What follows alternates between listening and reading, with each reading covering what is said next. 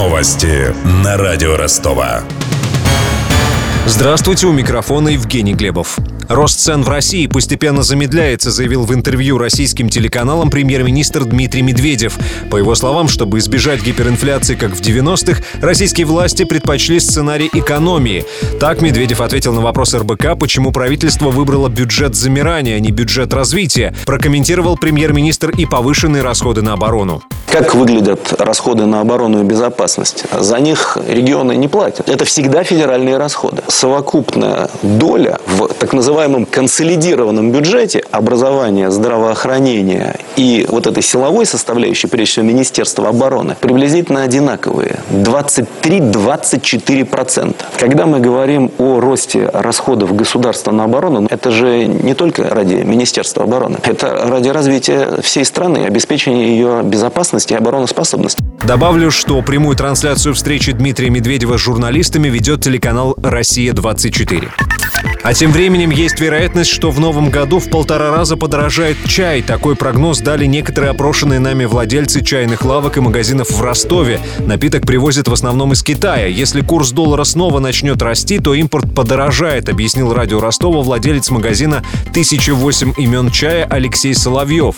Он также напомнил, что перед праздниками цены на товары и услуги в России традиционно растут. Дельцам всем хочется заработать. Все, конечно, будут грешить на доллар, но поднимут цены, потому что людям нужно делать покупки и подарки к Новому году. Опять же, уловки якобы с пониженной ценой, а там будет чай все равно продаваться дороже, чем он стоил, допустим, там, в ноябре месяце. В Китае цены, конечно, тоже растут. Пока в нашем мире все зависит от доллара. Чем дороже будет доллар, тем дороже будет стоить чай.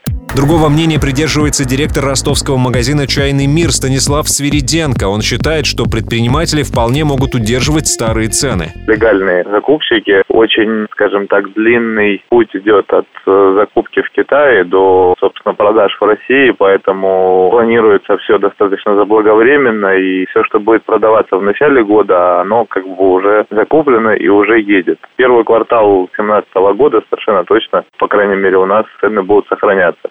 Сегодня отмечают Международный день чая. Согласно исследованию компании Euromonitor International, россияне пьют его чаще, чем кофе. Большинство предпочитают чай по привычке. В советское время это был единственный доступный повседневный напиток. Кубок Первого канала по хоккею стартует сегодня в Москве. Чемпионат откроется матчем российской сборной против команды Швеции. В турнире также примут участие сборные Чехии и Финляндии. В этом году Кубок приурочен к 70-летию отечественного хоккея. Все матчи по традиции будет транслировать Первый канал.